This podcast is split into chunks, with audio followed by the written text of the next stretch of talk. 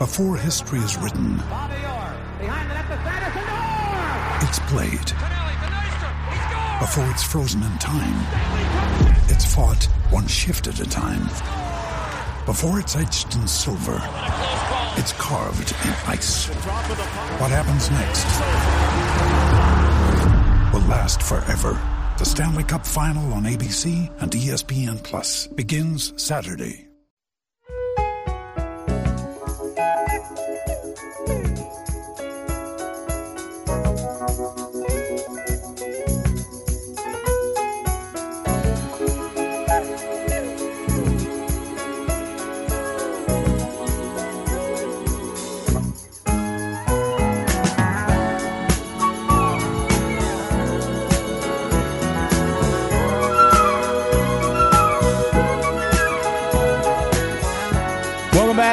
Lie right here on 1049 The Horn. It is uh, top of the charts Tuesday. We play jams that reach the top of the Billboard charts on this day in history. Man, Patrick doing a great job DJing a top of the charts Tuesday. Actually challenged my man Harge about his uh, knowledge of the uh, artist of this uh, specific selection. Harge said he knew who it was. I do. Mm. I gotta hear one. I gotta hear a little bit. Need no superstar. I accept you as you are. So you know the words. I do. You know the, you know the artist of the song. You said you knew the artist. It's actually got a woman in Yeah, the band. yeah. Uh, look, I'll It's a give you a man big and a hint. woman. It's a married couple. As I say, there you go. It's a man and a woman. Ashford and Simpson. It is Marilyn McCoo and Billy Davis Jr. Billy Davis too. Marilyn McCoo and Billy Davis too. That's what they call him. That's right. Yeah. There you go. See, uh, I was thinking of Ashford and Simpson, but I do I did know that song and that voice. There you go. See? Yeah. Oh, well, we know you know the song. Yeah. Oh yeah, y'all caught that? Yeah, yeah. karaoke Oh, y'all caught that? You Y'all caught no, that? no, it wasn't bad either. Yeah, I wasn't. I wasn't gonna go too high. Daddy, please don't. please don't. Yeah, please don't I do know that. my range. uh, all right, you can be a part of the show. Specs Text line's the best place to do it. 512-337-3776. Uh, last night, we all got a chance to witness that Old Testament style butt whipping that Georgia put on TCU. Honestly, it, they made the game. I said this earlier. They made it unwatchable, um, and this stat pretty much proves it. The uh, 58 point margin that Alabama, sorry, that Georgia beat TCU by um, was the largest margin of victory in bowl game history. Not just the national championship game and not just the college football playoff bowl games or any type of big time bowls. No, no. We're talking about any bowl game in college football history. No team has ever been beaten as bad in a bowl game as TCU was beaten by the Georgia Bulldogs in that national title game last night in the Rose Bowl. Yeah, Or- that was yeah. one of those situations where as soon as I told you, my boy started putting on his shoes at his house. Like he was about to leave his house because the game was getting so bad. I was like, huh? He's like, yeah, I'm about to go. I'm about to go see my mom. It, it was I'm bad. like, what is going on? But when you sit here and as we were getting ready for the game, I didn't realize. I knew TCU, they, you know, they fought to get to that point. But when you watch that game, there was nothing in that game that I thought leading up to that game was going to happen when I saw the speed. When I saw the speed and the speed differential, mm. I knew that this was going to be bad. The only thing they could hope for, TCU that is, was turnovers and a sloppy game by Georgia. But Georgia was a team, Rod, you and I had talked about it yesterday. Their their passing defense was awful. They had given up eight over 800 yards passing in the last two games that they played. Mm-hmm. And remember, Kirby Smart said, I'm still trying to figure out how we won this game, but we got some things we need to clean up, and we're going to clean them up. And I was like, okay, yeah, all right. That's what all coaches says. That's what that's what everybody goes through. Oh yeah, they cleaned it up, and they cleaned it up big time. Yeah. spotless. No, they, They made it they- spotless. They, no, they did. They cleaned it up, and they they used the TC Horned Frogs to clean the flow. They wiped the flow with them. I mean, it was just uh, Yeah. Except it, I hadn't seen a dominant performance like that. Um, at, on in a championship game in a long time. We've seen Super Bowls end up being blowouts, so Yep. we've seen those. I mean, so then probably that's probably in the category too. But I, I knew TCU was overmatched. We talked about how the TCU roster, at least their starting 22 on both sides of the ball, their uh, starting 11 on both sides of the ball, I should say, only had four total blue chip prospects on it, um, and that they were kind of a Cinderella story. Well, uh, it looks like Georgia turned Cinderella into a gold digging skank and exposed her because they were outmatched, outcoached, outplayed. That was never. I guess the first quarter was probably the only time it was somewhat competitive. But after they outscored TCU 21 0 in the second quarter, by the mid second quarter, the game was over with. Right. Um, and TCU not only was the more physical, sorry, they, they, they were expected to be the uh, the, the faster team. They, Right. they they were going to use their speed, turning into a perimeter oriented game, and maybe they could win that way. But Georgia not only was the more physical team and had obviously the the advantage in the lines of scrimmage, but they were the faster team too. You brought that up, Harsh. They speed wise, they looked like they were on a different level than TCU.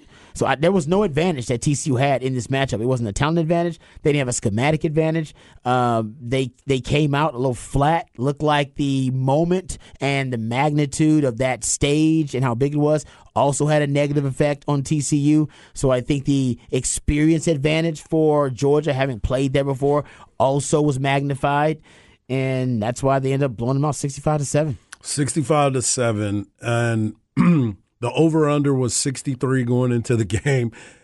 Georgia got it by themselves. And when you can do a curtain call for your team at the beginning of the fourth quarter the beginning of the fourth quarter where you calling timeout to get people off the field so they can get a standing ovation that means you went in there and put in that work. You went out there and did some things. And going into the night i kept saying they're tight ends. They haven't been as as as, as, as explosive as they once were You leading into they, you said they was going to be a problem. they were going to be a problem because of the size differential. Like if you just look at them, they're just huge all the way across. And you saw the one tight end, Washington, he threw down one of the TCU's defenders, like he just body slammed him, threw him on the ground, and they were like, Yeah, it doesn't even matter. It doesn't even matter what was going on. So it was very impressive to watch them. They were surgically going after him. Stetson Bennett. I mean, we can all make fun of how old he is and how he's 25, and there's five guys in the NFL quarterbacks that he's older than. But he went out there and played the way that he's been playing his entire career. Whenever he's gotten his opportunity, he showed up, accounted for six touchdowns, and he looked faster than the TCU team, period, which I was not expecting. Hmm. I was not expecting him to. I mean, there's guys on both teams that are fast, but I didn't expect that quarterback to be that guy running away from people. And then we talked about the the the tight ends and how they were moving. It was just a masterful game plan by by Georgia in the way that they handled their business. Todd Monken deserves a lot of credit, offensive coordinator for Georgia, um, because he just kept TCU off. They just they, they seemed like they were uh, uh, basically on their heels constantly, and he kept them guessing constantly. They never really figured out um, the the the offensive rhythm of Georgia. Georgia was able to throw when they wanted to throw. They were able to run when they wanted to run, uh, and they had a lot of balance. Uh, you go look at it. Fifty eight percent of the yards that Georgia had on the ground on design runs came after contact. Yeah. So, I mean, TCU is one of the you know better defensive teams in the Big Twelve and in the country, and uh, man, they were just outmatched. The physicality of Georgia just overwhelmed them, and I thought that Stetson Bennett. You know he was he was great. He had six total touchdowns, but adding him as a a running threat Yeah. was just almost too much to game plan for for TCU. It was too many threats for them to have to account for, um, and that's why I think you had some coverage busts where you had one wide open touchdown, um, and I think a lot of that was because of the tempo. Georgia did a good job of keeping the tempo up and going into what they call that that sugar huddle. Um, they would just really go into a tempo up tempo mode, and then they would go into a shift. They would go into a power personnel package with those tight ends you talked about. All right, multiple tight ends. They got three of them. All of them going to play in the NFL. But they would they would they would show a power personnel package, and then they would shift via motion or just via a pre snap shift to a spread formation, mm-hmm. and then they would just light up TCU. And I actually went back and kind of documented how often they did. They did it nine times. Uh, where they had a power personnel package and they would shift to a spread formation and they averaged 13 over 13 yards per play uh, over 12 yards per passing attempt when they did this, and they averaged over eight yards per rush. And they would just keep TCU in a really uh, really a, de- a, a position where they were on their heels and they really weren't in attack mode. They kept TCU from being aggressive by constantly shifting the the pre snap uh, perception or the pre snap read for them because sometimes it was a power uh, personnel package, but sometimes they would spread it out and go into a spread formation or even using Stetson Bennett's legs at times. I think just kind of kept them off balance. confusing the entire time. And the other thing too, I wanted to ask you guys this. We were talking about it yesterday. In the last two seasons, they've won 29 games. 29 and 1. Stetson Bennett has been the starting quarterback, somebody who wasn't in the grand scheme, had to go to a junior college, come back, fight for it, get his opportunity. Kept telling Coach Kirby Smart, I'm going to be your quarterback. Don't try to run me off. I'm going to be your quarterback. Finally gets his opportunity, goes out there. Where do you rank him in the lore of uh, Georgia football? I mean, back to back championships, that should tell you one thing 29 and 1 as a starter for him.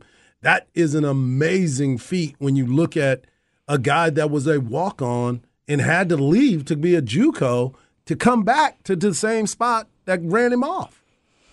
Uh, that's a good question. I mean, I I don't know enough about Georgia football to kind of say where he is. I mean, obviously with two back to back championships, I'm sure Stetson Bennett is going to be considered one of the, the all time greats there for Georgia. He was a Heisman Trophy finalist too. Yeah, and he was a finalist. He was Yeah. a finalist for the Heisman Trophy too. So you got to throw that among the accolades uh, and achievements for Stetson Bennett. It was a walk on. Um, so yeah, he's in the conversation for greatest walk on stories in college football history as well. So here's the other thing. Kirby Smart said he's he's he's got goat status in Athens. He's Georgia forever, and he will be able to do whatever he wants. And I hope he gets a chance at the next level.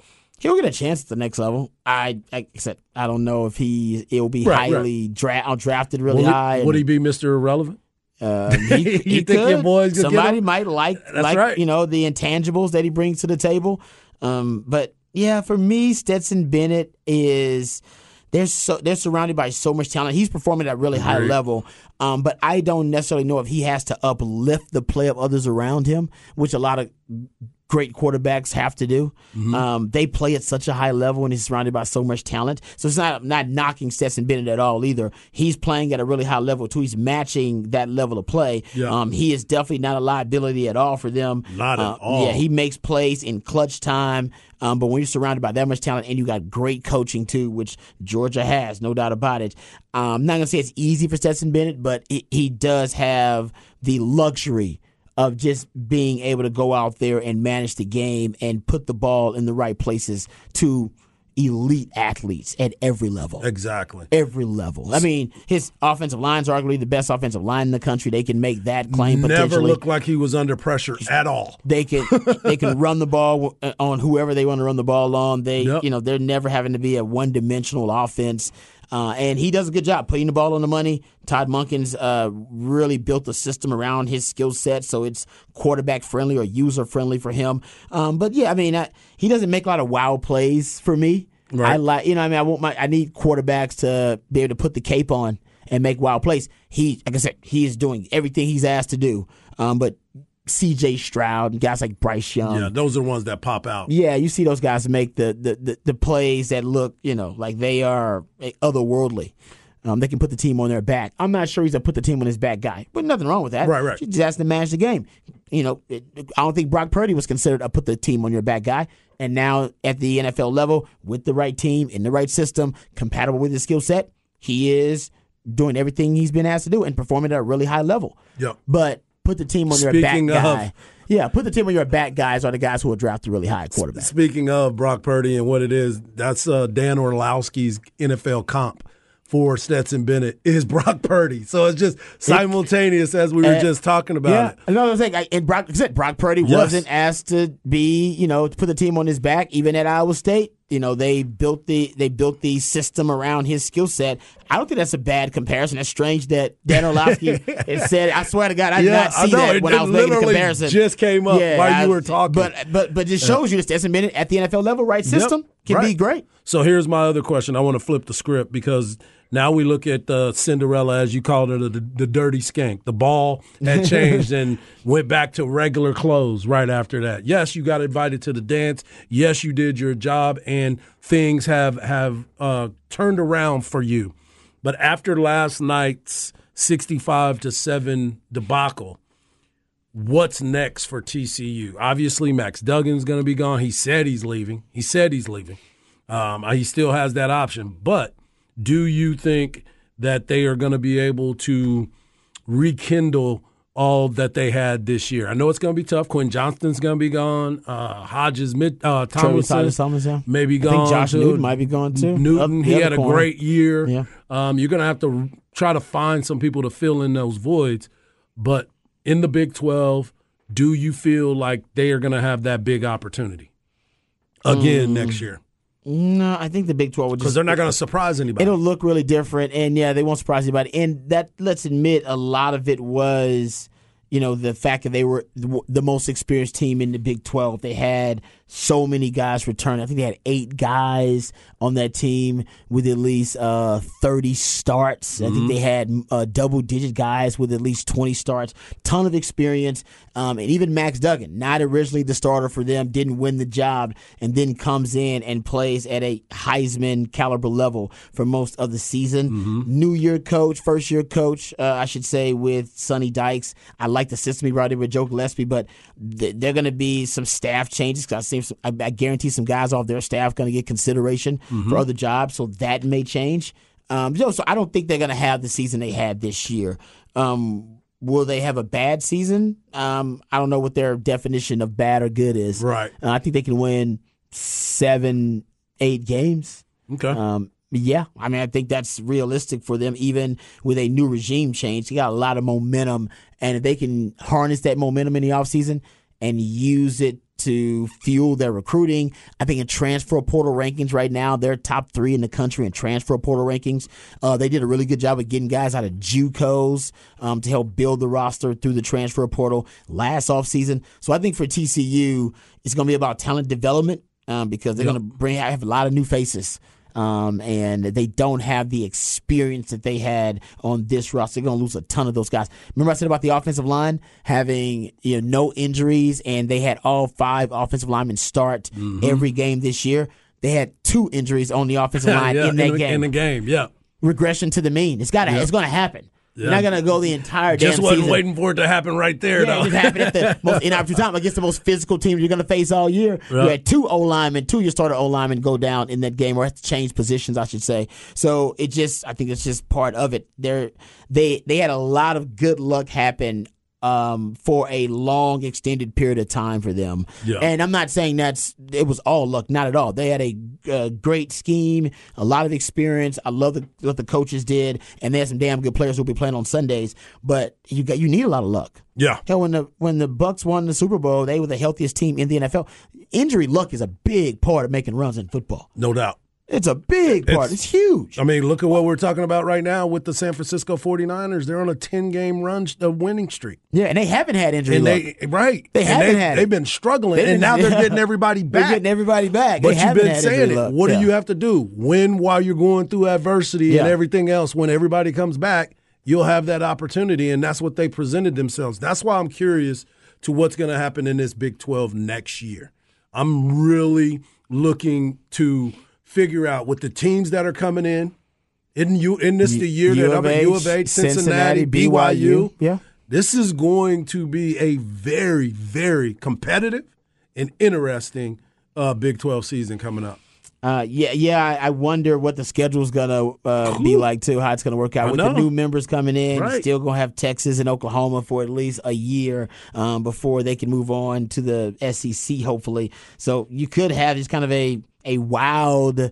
Uh, expanded Big 12 just for a, a temporarily expanded Big 12, which may work out in Texas' favor, maybe it won't. Um, but I think I think for Texas, going into next season, the expectations are pretty clear, especially with TCU coming off the run they just made. Uh, Yeah. Longhorn fans want to see Texas in the Big 12 title game. No doubt. Um, and they want to see more than eight wins. So that's what Texas has to. We'll get into that too because the Big 12 um, is something I kind of want to discuss in Rod's rant today. We'll get into that a little bit as well. Uh, but getting back to TCU and the, the just the butt whipping they received at the hands of uh, Georgia. I thought it was interesting that on the panel last night they talked about how Georgia is now the new standard in college football, which they are. But Nick Saban was there to witness that conversation. Uh, a down year for Nick Saban is two losses. Yeah. Now, like that's you.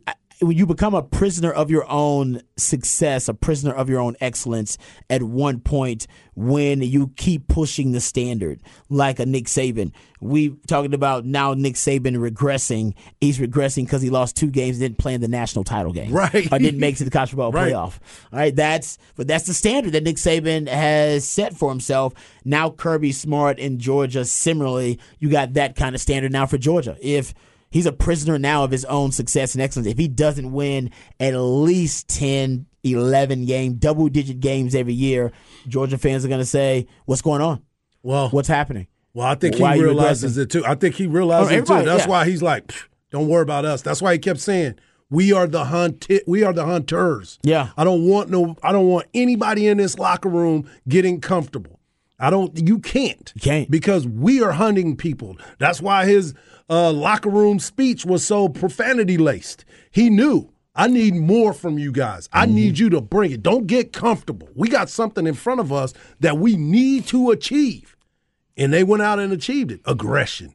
We gotta be we gotta be aggressive. Yeah. Oh, okay. Yeah, okay. it was. And they were. Complacency is a curse. And- yeah. and he won't allow it to creep into his program. Uh, it crept into the Texas program after a while, but it took ten years. Mm-hmm. Yeah, it took a Um, while. eh, So I think what Kirby Smart has done, the key is stack those classes. He had, I think, the number three recruiting class this past season, which is still pretty damn good, but actually is a drop off for Right. how uh, high the high level recruiting he's had. Number three and four in the last two years, but, he, but prior to that, in 2020, 2019, 2018, he was number one, number two, and number one. Mm-hmm.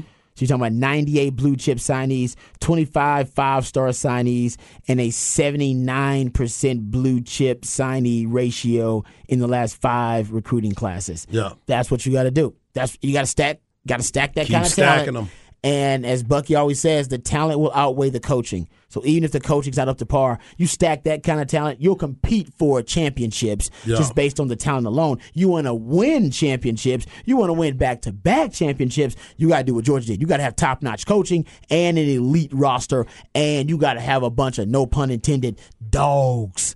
All right, D A W G S dogs on your roster with that killer mentality that uh you know he's talking about. We're, we're no, we're always hunting. You mean like Jamal. Williams? You mean like Jamal Jamal Williams Yeah, dogs? yeah, that guy. Yeah, you really do. But that's that's a culture thing, right? That's why your is. coach, It your is. culture produces those types of players who have that attitude, that relentless attitude. Every time they go out there, they want to impose their will on an opponent, and they want to break an opponent. Yeah. They want to break them They every have to. time. They want them to. to submit.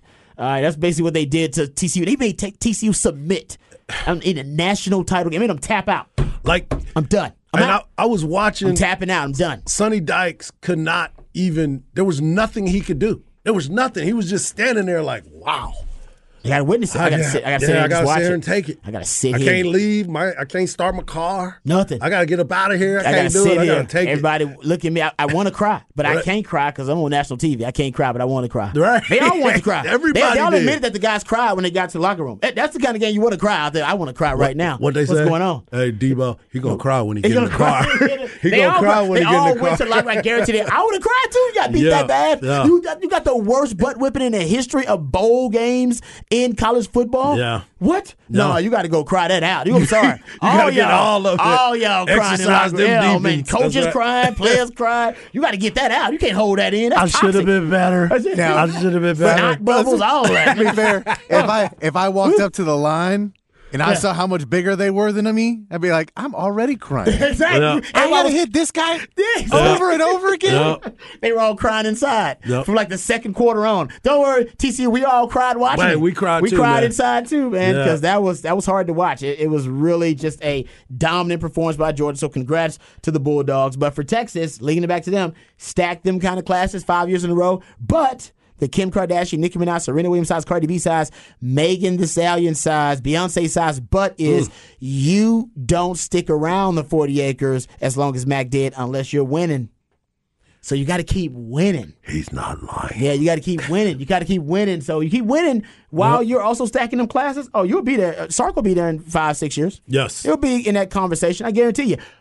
But you got to stick around long enough to stack them classes, and you're going to be out if you start regressing. If you Mm-hmm. go from eight wins to nine wins and back to seven, oh, that ain't going to work. Yep. You got to go from eight to nine or to 10, and you got to keep, get, you have to become a prisoner of your own excellence. That's what we're looking for. We already know it's going to be some uh, unrealistic expectations Yeah. once you start winning a lot of games, but that's what we want.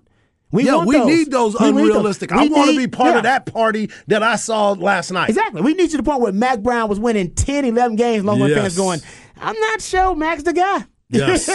that's Yep. you. That's a prisoner of your own excellence. Yep. And Mack knew it. He's like, I gotta, I gotta win more every year. I gotta win titles. If I don't win a title, it's that you know, it's title or bust. That's pretty much the path you have to be on at a program like Texas. And when you're not on that path, Longhorn fans are gonna be a little anxious. Yeah, I was mad at Mack Brown when he kept telling me, we're going to win 10 games and, you know, we're going to just see what we do after that. And I'm like, no, Mack, I want to hear I want to win championships. That's Yeah. what I want to hear. Yeah. But to your point, sure miss those 10 win seasons. Exactly. man. Sure miss them. Yeah. But remember Mark Richt, he was there. He's Yep. winning he's winning ten games. Oh, yeah. He's sitting there too, like, damn, that could have been me. That could have been me. That could have been me. I couldn't get over the Right. hump. Uh, so that's uh, it, it. It is ultimately what Kirby Smart now has to deal with because the expectations are unrealistic and they're really, really high. But for Nick Saban, like I said, he's got a down year now. Yep. He's twelve, Yep. twelve and two. yeah, exactly. Down year, man. And and lost the game by one or one. Wait, Yeah, I think he lost by a total of what? Eight points? something like that. Yeah. Down year, Some down year, man. and he'll admit it. like- Underachiever. Yeah, exactly. That's what, that's, what, that's what, uh, right now a lot of uh, Alabama fans are saying. Yeah, Uh, that's what Longhorn fans they want to get back to that. All right, we come back. We'll talk about Longhorn fans. We'll talk about Longhorn football a little bit. Also, I got a nugget for Texans fans out there about uh, their potential new hire. All of that and more right here on Ball Don't Lie. Wonderful down the horn. I'm as mad as hell, and I'm not gonna take this anymore! Find out what happens when people stop being polite and start getting real. You ain't keeping it around! My God! Okay, it's happening. Everybody, stay calm. What's Oh, you've done it now. It's time for Rod's rant of the day. Hold on to your butts. All right, welcome back to Ball Don't Lie right here on 104 Now on the Horn. Time for Rod's Rant of the Day. Uh, a little smorgasbord here, doing some research. I told you guys I'd get into this uh, yesterday because I brought up the fact that the Texans are going to be hiring another coach. They're going to allow Nick Caserio, who is going into his third year, I believe, as a GM for the Texans. They're going to allow him to hire a his third head coach after having consecutive one and done coaches. And we've seen one and done coaches in the NFL, but it's very rare to have consecutive one and done coaches. That's rare. Um, and I went and looked it up and did some research and found that the Texans are not the only team in the Super Bowl era to have consecutive one and done coaches. And I thought, oh man, the Texans have got to be the only S show um, and the only dumpster fire, fuster cluck to end up having multiple one and done coaches. Turns out I was wrong about that. Uh, and you'll be surprised, and I was a little shocked too to learn that the the organization, and actually there's one organization that has multiple instances of consecutive one and done coaches. Do you guys want to guess what organization that is? Uh, other than the Texans. The Texans is two organizations in the Super Bowl era that have consecutive, multiple consecutive, you know, one and done coaches. Uh, the Texans are actually the other one. Who's the other team in the Super Bowl era? Last 53 years or whatever. I would say one of the teams that has been awful. It, it's obviously a it is a sign of dysfunction. We know that. New, New Orleans. That's a good guess. It is not New Orleans. I'm gonna go the Chargers. That is a good guess too. It is not the Chargers. Arizona? You're gonna be surprised. It's not Arizona. How about this, guys? The 49ers. Oh, when they had Tomsula. The Yeah, San yeah, yeah. Francisco I remember that 49ers. time. How about yeah, that because they fired a guy and then Yeah. they got they hired Chip Tom Su- Kelly. They hired Chip Kelly and then Tomsula. Yeah, and Yeah. they went back to back one and duns. Yeah. They hired a guy who couldn't talk, and we were all like, Yeah. "Oh no!" I remember. No, he that. was. Yeah, he was literally. I think he had like a press conference where he farted or something. Like Yeah, he it was was bad. He's just It one of those awful. guys. He just like, uh, he's just he doesn't really understand. He, he was a actually was a good position coach because I think he was an O line Yeah. coach or a line coach. Yeah. but yeah, He's they- in the league still. He is. He's still in the league. So I forgot who he's with now. But he's still in the league. And then they hired Trent, uh, Chip Kelly, and then they decided to move Chip Kelly, and then they hired Shannon. Yep. 2017, right? Chip Kelly. So that was two one and done coaches by the 49ers. And turns out that um, Trent Baalke was the GM Imagine that. of both of those one and done. And then they fired say. Trent Baalke. Yeah. Right, and got So rid he of him. didn't hire his third coach. no. So, he didn't hire the good coach. No, so Nick Caserio is the first GM in the Super Bowl era that's going to be allowed to hire a third head coach after consecutive one and done. He'll, and he'll be the a first. great record, seven and twenty-six as a GM. So yeah, he'll be yeah he'll be the first. Try to show you the organizational failure there. Okay, but how about this? The 49ers had two instances where this happened. So the after the first, this is, gives hope to Texas fans. After the first uh, consecutive one and done coaches, Jim Tomsula in 2015, Chip Kelly in 2016, um, they fired Trent Baalke. So maybe you got to, uh, maybe I don't know if you're going to fire Nick Caserio, but maybe you do. They fired Trent Baalke and obviously ended up firing Chip Kelly, and they hired John Lynch. But remember, that was essentially just an understanding that John Lynch was going to bring in Shano, and Shano, Kyle Shanahan has personnel control, and we know since then it's been pretty good. They went to two NFC title games, went to a Super Bowl, um, and this year they look like you know they may be in a in the Super Bowl conversation this year as well. Uh, in 1976 and 1977 and in 1978, the 49ers also had consecutive one and done coaches. They had Monty Clark in 76. Uh, they had Ken Meyer in 1977 and Pete McCulley in 1978. Fired their, um, they fired the GM and fired the head coach again Come on, man. and hired Bill Walsh in 1979. Hired him as the GM and the head coach. And we all know how that goes down. Bill Walsh, one of the greatest head coaches in the history of the NFL, and a three time Super Bowl champion. so, and by the way, the ownership at the time that the 49ers did that in 1977 when they hired, sorry, 1979 when they hired Bill Walsh. Um, but he was also the GM, or sorry, the owner uh, when they hired Ken Meyer in 77 and also Pete McCulley in uh, 1978 was Ed DeBartolo Jr. Oh, So the ownership was a little better for the 49ers than it is for the Texans with Cal McNair. And if you go look at the GMs, the GMs during that time was Joe Thomas and like Louis Spadia, but they fired that guy and hired Bill Walsh, and the rest is history. So the only good sign for the Texans possibly could be that the 49ers, the only other team to have consecutive one and done coaches after they were done, you know, kind of experimenting and troubleshooting, they really figured it out and hit home runs. I think Kyle Shanahan was a home run for the 49ers, and I think we all know that Bill Walsh was a grand slam home run for the 49ers in 79. So the Texans, that's the only hope you got. yeah. That's it. Because you got David Culley and Lovie Smith, both one and done's, and now you're looking for your next head coach. And Nick Caserio will be the first GM in Super Bowl uh, history, Super Bowl era, allowed to hire a third head coach after consecutive one and done head coaches. Let me, let me ask you this: as a guy who comes from the Patriots tree, who is who did not hire coaches because they had Bill Belichick, Very true. who arguably had a very bad coaching tree, so they didn't necessarily bring in the best guys always because Belichick kind of wanted guys that were more subservient. Do Mm, very you true. trust Caserio to make the right call? Do you think he has that in him, or is it you're just hoping he does? I think we're just hope. But there's no evidence that he has it right now. You're just hoping that he makes the right call about a new coach. There's no evidence Yeah. of it though. No, I it's agree. it's You're it's going on not faith. it's not coming mm, from the mm, mm. the right tree of oh no no he worked with this GM before and that guy's hired good coaches. Exactly. Relationships, right? Yeah. Yeah. The, the connections, and I don't know if he has those connections. I, he has Patriot connections. We know that, but that's That's not a good thing. Yeah, he said, for for them, it is not a good thing. So that I did a little research on you. So there you go. Uh, since 1970, you do have other examples of it that have worked out. It's been a minute, though. successful. It has been a minute. and uh, the 49 the 49ers do that though. The 49ers. We, we recognize over the years, that's why I, I admire about the 49ers. They screw up, but they recognize it and they immediately are ready to move on from a screw up. They're like, Yeah. ah, we messed up. Let's move on. They they're not going to throw good money after bad. They don't do that. They're just No. like, nah, we'll move on to something else. Quick, fast, in a hurry. It's always helped them out as an organization too. Uh, all right, said I give you some Longhorn stuff just so it's real quick uh, about the Jay Witt uh, return for uh, Texas this year. And Hard, you've brought this up several times, and I totally agree.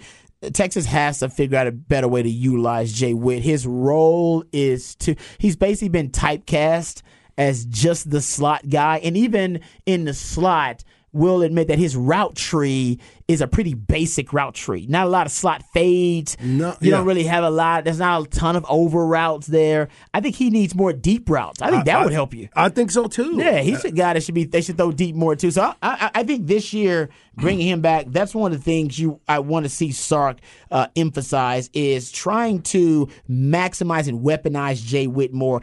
He and listen. I knock on wood, knock on wood. With first time he's been healthy, all right, since he's been yep, here. So I guess I am asking a lot. But since now he's made it through an entire season, I would really, really like to see Sark implement some positionless football aspects uh, of his game planning with Jay Witt because he has that ability. We talk about Shano all the time, and I always say that Shano has separated himself from the rest of the league with a really unique concept. Eh, Basically, all the position, uh, all the skill position guys on his offense, they are playing multiple positions, whether it be Christian McCaffrey, Deebo Samuel, Kittle, Juszczyk. All those guys are movable chess pieces, which gives your uh, your defense so much multiplicity. It almost makes you indefensible because you're like a Rubik's cube. You got 43 quintillion different permutations that they're trying to figure out that they cannot. And it's all it, it almost guarantees you a matchup advantage somewhere. Now he Sark's not channel. You don't have that many pieces, but you do got a you got a JT Sanders. You definitely have one, And and, I think he was under he Yeah. was underutilized as well. Exactly, because I think you were pigeonholing him too much. That guy can play flex tight end. He can play. He can play out and wide. He can play in the slot, which Sark did some of that. But he also can play H back and line up in the backfield as a fullback, and then use play action pass and have when you line somebody up in the backfield like that. They automatically defenses. They're automatically triggered to have a linebackers covering guys like that No doubt. No or, doubt. or, or they have run basically run oriented defenders covering the guys in the backfield. Well, JT Sanders instant mismatch. So and, and by the way, Georgia does a lot of that. That's my point. Georgia That's why I'm saying you should have been looking at Yeah. that game plan that. and what was drawn up in the utilization of all of those guys. Yeah. They even ran a reverse with him. They did a reverse with exactly. They used him Yeah. because he's good end- with the ball tight in his screen. hand. They love the tight end screen with him. So I just think, But Texas with- started the year off with that and then disappeared from They it. disappeared from it. Uh, so and uh, Keilan Robinson's another one of those guys. He's a you know he's a he's a, uh hybrid player that plays wide receiver and then running back for you. You can use him in different ways. So just those three pieces that are.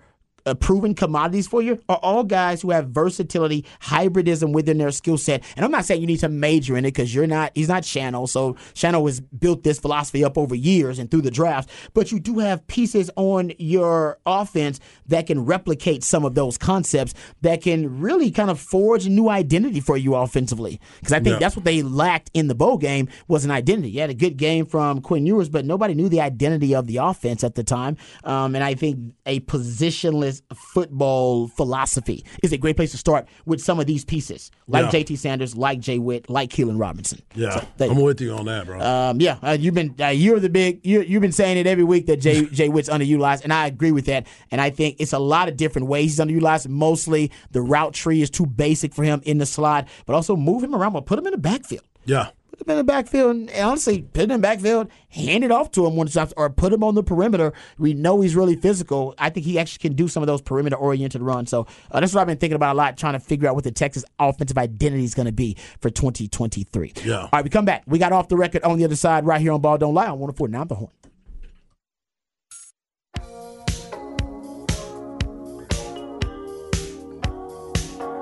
All right, welcome back to Ball Don't Lie right here on 1049 The Horn. Uh, you can always be a part of the show. Specs text line is the best way to do it 512 337 3776. Uh, We don't have a ton of time for off the record here. Uh, so I want to play. Oh, I'm in hard just jamming. Top of the charts Mike- Tuesday. Michael Jackson and uh, Paul McCartney. Um, Say, say, say. oh, wow. Yeah. Oh, man. Yeah. Yeah. Uh, not one of my favorite collabos, I can admit to you. Were you Uh, but- more uh, the girl's mind? Uh, no. I Another mean- Paul McCartney, Michael Jackson yeah, song. I don't know if I, well, yeah, I don't know if I was into their collaboration at all. Really, I'm sure it was genius and everything, and some music snob's gonna hit me up and like, oh, what are you talking about? It's great. I just wasn't really into it. But both, obviously, very talented human Got beings. Uh, but top of the charts Tuesday, another very talented human being. My man Patrick Davis puts together uh, the top uh, of the charts Tuesday, which is uh, songs that reached the top of the Billboard charts on this day in history, um, and that's why he's uh, putting it together for you. That's why you get a little Paul McCartney and Michael Jackson uh, on top of the charts Tuesday. All right, um, let's hit some audio here. I wasn't going to get into this in the Cowboys segment, but I think it's a little humorous, so it actually may fit in off the record. So Jerry Jones, who was just flabbergasted by the butt whipping they received at the hands of the Washington Commanders this past weekend. He, they got him right after the game. You know, Jerry Jones is audio gold. Um, so this clip is about a minute, but there's one part of this clip that has actually kind of gone viral, and people are uh, using it to uh, have a little fun, all right, and uh, have a little fun at the expense of Jerry Jones and the Cowboys. So here is the audio, and then you guess what part of this audio that people are taking and running running wild with. Here it is. Uh, we get to suck on that all week. And uh, if that doesn't make you want to uh, get ready to go in about six, seven days, nothing else will. And that was as uh, uh, thorough butt kicking as we've had this year. And uh, we're going to find out if that'll get you ready or not. It should with what these guys are made of. That's all I got to say. And I'm, I'm frankly, they're they're sound. They've got really outstanding players, and they're very physical. And uh, so uh, you can uh, uh, basically uh, see a scenario where some of the physicalness that were there, but more important than anything is. We get to it. I know you've heard that, and I haven't been down here, but I've heard it. But this one, you get to come back over a bad dream and uh, get to uh, Jimmy Stewart had to have a wonderful Christmas. Come back next week, get back uh, in the gear. Uh, but that's certainly the way I look at it, and I'm so disappointed for uh, our fans, but not half as disappointed as I would be if I were sitting here this time next week. So we got something to go for, and we'll empty this bucket this week. I love Jerry's Jerry sounds great. Uh, the Jimmy Stewart thing is interesting too. He threw out that little "It's a Wonderful Life" reference there. Boom! I like that. I'm a big fan of "It's a Wonderful Life," so I like that. Um, so He looks like Jimmy Stewart right now. That's exactly. um, but he You mean start- he's standing on a bridge? Yeah, ready to jump. he's but he started out saying we got to suck on this one all week. Um, people have had a lot of fun with that. Yeah, Uh, we get to suck on that all week. Unbelievable. Uh, usually people say chew on it. I think you said you got to chew on that all week or process. Well, that. he's You older. He digest can't. That. He don't have teeth like that no more. That's so he's got to suck on. it. He can't gotta chew on it. It's just weird to say suck on Call that. it but- gnawing. You got to gnaw on it. Gnaw on that all Yeah, week. yeah. Oh man, I love me some Jerry. Then he had the, the bucket thing at the end Oh my too. goodness! I'm like, He has so many random references. I I love. Anytime I get some Jerry Jones audio, I'm just Let I me ask you this: it. Do you think Jerry Jones is at the age where he's got some bowls of hard candy around the house now? No. Uh, Everything is pureed around that crib right now.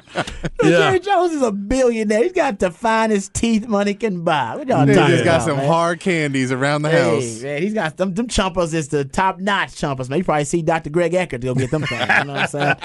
Uh, all right, that's enough Jerry Jones like sound it. there. We come back. We'll talk uh, Longhorn football. Jalen Catalon committing to Texas. Uh, that broke yesterday during the show. Also, Derrick Johnson, legendary lifetime Longhorn Derrick Johnson, elected to the College Football Football Hall of Fame. That happened during the show yesterday, so we didn't have a ton of time to digest it, break it down. We'll do that on the other side. Also, the Longhorns, 25th in the latest AP poll. We'll discuss whether they're uh, ranked too high, too low, or whether they should be ranked at all. All of that and more right here on Ball Don't Lie on 104.9 The Horn.